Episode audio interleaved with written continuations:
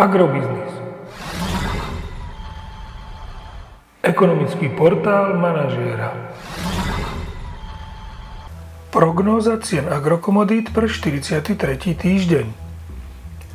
Očakávané ceny na burze MATIF na konci štyridsiateho tretieho týždňa. Pšenica stoosemdesiatjeden až stoosemdesiatšesť eur za tonu, kukurica stošesťdesiatsedem až stosedemdesiattri eur za tonu, repka tristosedemdesiatpäť až tristoosemdesiattri eur za tonu. Tento týždeň predpokladáme, že farmárske ceny ošípaných na Slovensku posilnia o jeden a pol eurocenta za kilogram do pásma jeden osemdesiatosem až jeden deväťdesiatpäť eur za kilogram jatočnej hmotnosti. Agromagazín naďalej očakáva postupný rast cien mlieka na Slovensku do pásma tridsaťtri až tridsaťštyri eur za sto kilogramov.